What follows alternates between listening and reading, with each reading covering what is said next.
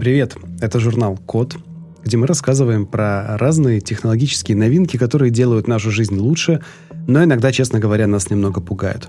Новости нейронок и видео, например. В университете Карнеги Меллон придумали, как склеивать несколько видео, снятых с разных ракурсов, чтобы получить четырехмерную визуализацию. Четырехмерную в смысле у тебя есть как бы трехмерная сцена, и можно ее по времени туда-сюда. Вообще очень интересная штука. То есть у тебя есть некая сцена, что-то происходит в реальности. Ты это снимаешь, например, с трех камер или с пяти камер и вскармливаешь этот видеопоток в нейронку. Она там сидит, шуршит, шуршит, шуршит, анализирует, что происходит. Ну, как анализирует? Обучается на тому, что происходит, и выстраивает, ну, какого-то вида трехмерную модель. Ну, по крайней мере, это мы видим как трехмерную модель. Возможно, там внутри никакого 3D нет. Это пока что я не понял. Но суть в том, что мы можем, имея эту сцену, полетать в ней камерой, остановить время, воспроизвести его вперед-назад, убрать людей с кадра, если тебе кто-то мешает за счет данных с других камер, ну и в целом это, например, удобно для съемки свадеб. Снимаешь там их с трех камер, потом склеиваешь в одно, и у тебя трехмерная сцена о том, как ты, значит, свадьбу эту проводил. Конечно, пока что это все выглядит крайне неубедительно. Пока что там очень все глючное, сплошные нейросетевые баги, там ну, чуть ли не песики галлюцинируются из э, непрорисованных э, областей. Но это начало, и наверняка где-то там через несколько лет эта технология будет настолько широко распространенной, что ты можешь, не знаю, с друзьями снимать одну и ту же сцену со, со смартфона одновременно эта нейронка собирает видео со всех смартфонов в округе, строит тебе трехмерную сцену. Приходишь на концерт, снимаешь его с телефона, бабах, и у всех участников концерта появляется полная трехмерная картинка всего концерта на протяжении всего времени. Обалденно же. Обалденно. А вот странная новость. Нейронка разговаривает с человеком по душам и по результатам разговора строит портрет этого человека – Сейчас объясню. Значит, придумали систему на базе компьютерного зрения Deep Dream, э, алгоритм Deep Style и всяких других всяких нейросетевых штук. Что он делает? Э, есть некая система, которая рисует портрет, который, по идее, передает личные качества и эмоциональное состояние человека.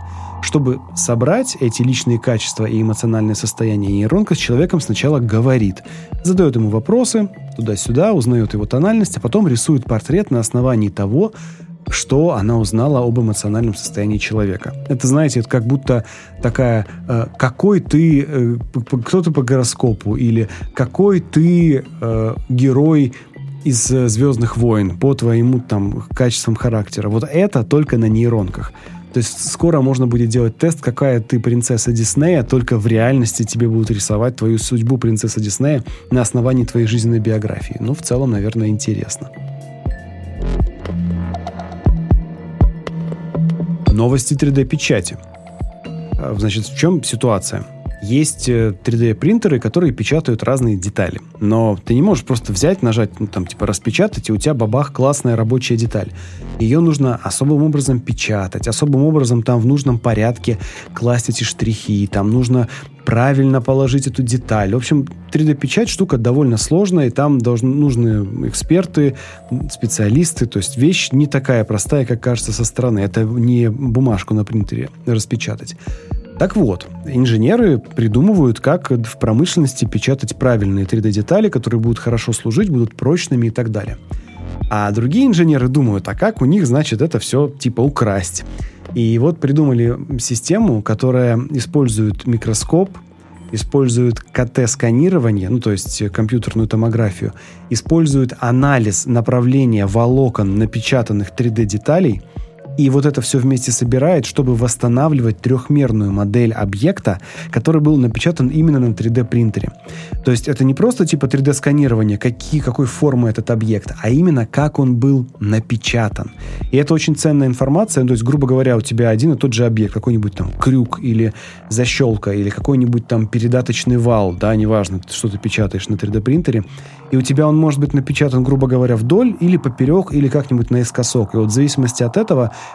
прочность этого передаточного вала будет определяться. Грубо говоря, правильно напечатанный там вдоль, поперек и наискосок будет прочным, а если он напечатан как-то в другом порядке, то он будет непрочным и развалится. Соответственно, инженеры придумали, как воровать друг у друга вот эти схемы печати. Так что скоро китайцы, наверное, научатся печатать обалденные 3D-детали на заказ быстро из огромного каталога, полученного в том числе с помощью микро-КТ-сканирования. Ну вот такие дела у нас в мире 3D-печати. Так, ну в мире робототехники ничего особенного. Есть тут робот-червяк, он копает тоннели. General Electric Research придумали червяка, он там бур-бур-бур, прокопал тоннель. В этот тоннель можно проложить кабель, например, и все, у тебя будет под землей кабель. Молодец робот, молодец General Electric. Продолжаем. Руки. Робо-руки. Ни один выпуск новостей не может обойтись без робо-рук. На этот раз Facebook придумал высокоточный датчик касания или тактильный датчик для роботизированных рук.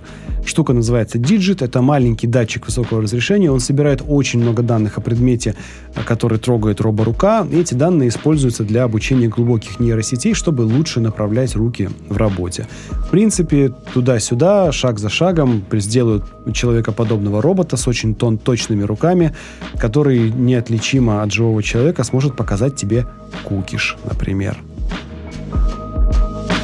А вот многообещающие новости медицины. Изобрели биочернила для 3D-печати прямо внутри организма. Значит, в чем проблема? Есть заболевания, которые можно вылечить только пересадкой донорских органов. Понятно, что донорских органов на всех не хватает. Люди могут годами ждать своей очереди. Часто они умирают, так и не дождавшись операции, не дождавшись органа, там, не знаю, почка или поджелудочная или какая-нибудь, не знаю, щитовидная железа. Так вот, придумали биочернила. Ну, конечно, это не чернила, это просто некий биоматериал, с помощью которого можно напечатать новый орган для человека прямо внутри человеческого тела. Там живые клетки, биосовместимый гель, это все печатается через тоненькую, малюсенькую штучку, которая помещается через маленький разрез в теле. Не нужно вскрывать человека, там открывать грудную клетку, открывать кишки все. То есть не нужны большие полостные операции. Маленькая штучка проникает в организм через маленький разрезик, печатает аккуратненько нужный, значит, орган. Ну, еще как бы не нужный орган, да, пока что. Пока что какой-то орган печатают, понятное дело, да. И все еще есть проблема, что непонятно, как этот напечатанный орган прикрепить на место, потому что ты не можешь напечатать его просто где угодно. Ты его печатаешь, где получится, а потом его нужно еще куда-то, значит, поставить. Конечно, еще нам далеко до ситуации, когда, а, у тебя отказала почка, пойдем тебе новую напечатаем, вжух, вжух, вжух, вжух, напечатали почку, давай, следующий. До этого нам еще очень далеко. И до фильмов, э, помните, был такой фильм «Репо Мэн», не помню, как по-русски он, интересно. Такой злой фильм, там Джудло, по-моему, снимался. Они ездили по городу и собирали а, Потрошители, да, фильм назывался «Потрошители». Они там ездили по городу и забирали у людей органы, которые те взяли в кредит.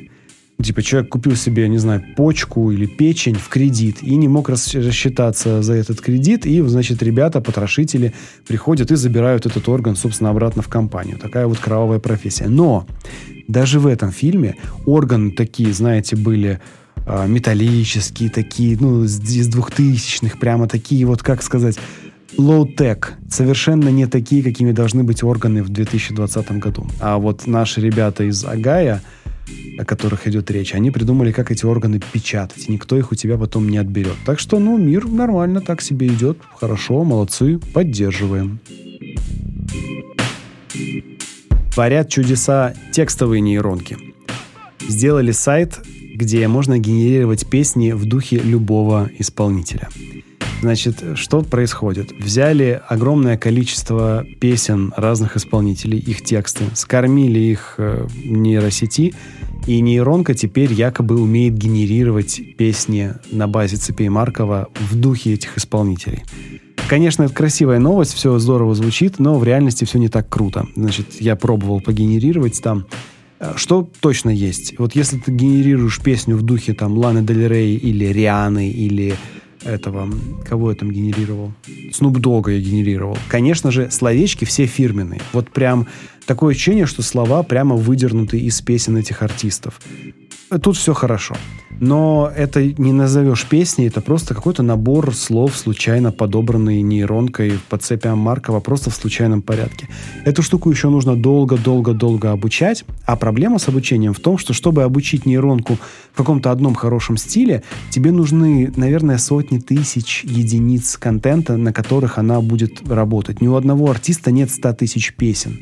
В результате у тебя просто недостаточно данных, чтобы обучить нейронку на каждого артиста. Поэтому у нее пока пока такие ну, детские, реально детские варианты песен. Но забавно, смешно, работает очень медленно. Если хотите, на сайте The Code Media есть эта новость. Зайдите в новости, зайдите по ссылке, и вы сможете прогенерировать эту штуку в ну, использовать эту штуку, чтобы сгенерировать песню вашего любимого артиста. Но многого не ожидайте. А, конечно же, главная часть новости, что сайт этот придумал 16-летний школьник из Индии. Он начал учиться программированию 6 лет назад, и у него уже куча проектов, его можно поддержать на Патреоне. Ну, друзья, если вы умеете работать с API, если вы умеете делать базовые вещи на Python и понимаете, как устроены нейронки, то в целом вы и в 16, и в 20, и в 30, и в 50 лет можете то же самое сделать. Поэтому, кстати, заходите на Decode Media, читайте наши статьи, и скоро вы тоже сможете сделать генератор, ну, я не знаю чего, текстов Ленина, например. Почему бы и нет? Вот это моя любимая новость из сегодняшней пачки. Изобрели умные окна с шумоподавлением. Наконец-то. Значит, э, эта штука сделана на основе технологии шумоподавления в наушниках. Если не знаете, значит, вот вы надели шум, наушники с шумоподавлением, и у этих наушников с обоих э, сторон, с обеих сторон, есть маленькие микрофончики. Эти микрофончики слушают окружающий шум, и внутрь ваших ушей генерируют звук с обратной фазой как, с обратной фазой, то есть как бы волна перевернута. Когда волна перевернутая складывается с волной с, извне, из внешнего шума, они как бы друг друга отменяют и, и ну, обнуляются, да, и получается, что ты как будто бы не слышишь э, шума окружающего мира. Хотя на самом деле ты в шумоподавляющих наушниках слышишь скажем так, некое давление на уши. Это давление действительно присутствует. Это связано с тем, что на тебя реально идет звук. Просто этот звук, он, ну, как бы отри... отрицает, отрицает волны, которые приходят к тебе извне. Короче, ощущения не очень приятные, но шумоподавление при этом работает. Да, и оно существует, давно используется в наушниках. И не только в 2020 году, когда э, Apple придумали свои AirPods Pro, это было уже сто лет в обед. Я еще, не знаю, в 2016 году, по-моему, у меня уже были такие наушники. Но не было окон с таким же шумоподавлением. И тут, наконец-то, в Сингапуре эту штуку изобрели. Как работает? Окно. По периметру окна наружу смотрят микрофоны. А ну и там же где-то на кромке этого окна стоит массив или каскад из маленьких динамиков. И вот микрофоны слушают звук, динамики выдают волну с обратной фазой, одно другое компенсирует, подавляет, и в итоге у тебя шум снижается на 10 дБ. По крайней мере, так заявляют сами ребята из Сингапура. Это похоже, как если ты шел по шумной улице с автомобилями, свернул в переулок, пошел в парк, ты все еще слышишь где-то там шум машин, но уже гораздо тише. Конечно, штука, ну, скажем так, она не очень экологичная, потому что эти окна создают еще больше звука. То есть это тебе кажется, что шума нет, на самом деле шум есть, просто ты его не слышишь. А, во-первых, да, а во-вторых, они требуют электричества, понятное дело, и в-третьих, непонятно, как это будет слышно вовне. То есть это нужно смотреть. Возможно, из-за того, что они вещают звуком наружу каким-то, это может как-то отражаться на соседях. Не знаю. Но здорово, что в этом направлении ребята думают. Кажется, что это очень хорошо. Так, ну что у нас здесь? Искусственные феромончики – используется для управления роботизированным роем. Что такое роботизированный рой? Вот у тебя есть некая задача, например, уничтожить человечество. Тебе для этого нужно, ну, например, там типа 2-3 миллиарда маленьких базовых роботов, которые там каждый убьет двух-трех людей, ну, условно говоря.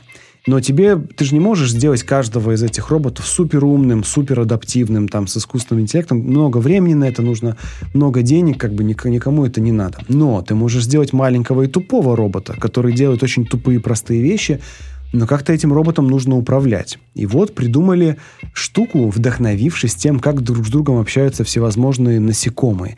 А общаются они друг с другом с помощью феромонов. А это, ну, такие химические соединения летучие, которые там, грубо говоря, насекомый пукнул, да, и вокруг него такие облако. И такие все, о, вот, значит, пукнул, значит, где-то там еда. Погнали туда, значит, куда он нам, нас зовет. Вот эта штука, ей вдохновились и придумали специальный процесс для создания вот этих типов феромонов. Хотя на самом деле там вместо химии используется свет. Но в целом берешь там специальным феромоновым фонариком посветил на роботизированный рой, они тебе выстроились там в шеренгу и пошли завоевывать мир. Очень удобный, простой способ управлять огромным количеством тупых, неконтролируемых роботов. Очень хорошо, молодцы, продолжайте в том же духе, ученые из университета Манчестера. О, вот это просто ужасно. Виртуальная рабочая среда для совместной работы над проектами. Это надо было просто видеть, друзья. Значит, придумали платформу для виртуальной реальности под названием Spatial, типа пространственный.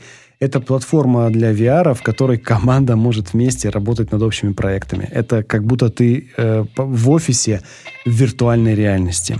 Ну и, казалось бы, здорово. Сидишь дома, нацепил эти виртуальные реальности шлем и типа сидишь в офисе. Но надо же понимать, что в виртуальной реальности куча ограничений, которые совершенно несовместимы с обычной нормальной работой за компьютером. Тебе нужно точно передавать мимику, жесты, движение рук, тебе нужно смотреть в экраны на компьютерах, тебе нужно манипулировать данными, тебе нужен доступ к клавиатуре.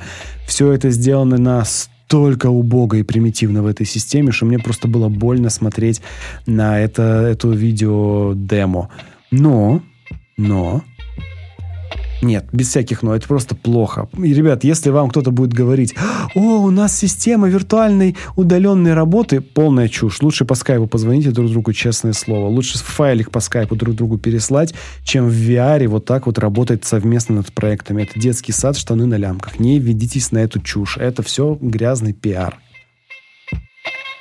О, вот эта новость, которую мы заслужили. Сделали приложение, которое оценивает качество рыбы по фото – Правда, только тунец. Но тунец тоже рыба. Значит, приложение называется Туноскоп. Э, в нем нейронка оценивает качество тунца по фотографии. Для обучения использовали тысячи э, хвостов и срезов тунца. По этим хвостам и по этим срезам можно понять, насколько рыба свежая и чем она питалась, как прожила жизнь, о чем думала, о чем мечтала перед тем, как ее поймали в сети и при привезли на рыбий рынок. А, вот, на самом деле довольно точное приложение, благодаря вот обучению на этом огромном массиве данных про тунца. Сейчас приходишь на рынок, наводишь, значит, туноскоп на тунца, и он тебе говорит, говорит, говорит, значит, тунец свежий или тунец не свежий, невкусный, и не надо лососнуть этого тунца ни в коем случае. Вот, сделано это все в Японии, естественно, где же еще так волнуются о тунце, как не в Японии. Ну, классно, что нейроночки на страже наших животиков, классно. Новости для тех, кто смотрит потоковое видео или стримит. Придумали новый видеокодек, который вдвое сокращает время потоковой передачи. Значит, стандарт видео называется VVC, а, и благодаря тому, что там новая технология сжатия, там можно вдвое уменьшить битрейт, то есть количество данных, которые нужно для передачи видео. Вот вам пример. Допустим, у меня есть некий видеоформат, который занимает у меня гигабайт данных на каждую минуту времени. Типа 60 э, минут фильм, 60 гигабайт мне нужно передать по сети, чтобы ты его посмотрел. Этот новый кодек позволяет передать все те же, ну, такую же картинку без потери качества как визуального не за гигабайт в минуту, а за пол гигабайта в минуту. Но представьте, разгрузка сети в два раза. То есть, либо ты смотришь, сможешь смотреть в два раза более качественное видео, ну, там не в два раза, но как бы примерно, да, либо у тебя будут в два раза более свободные сети. По мобилке можно прекрасно будет стримить высококачественные игры, высококачественное видео. На самом деле для игр это прям важно, потому что сейчас развиваются сервисы стриминга игр.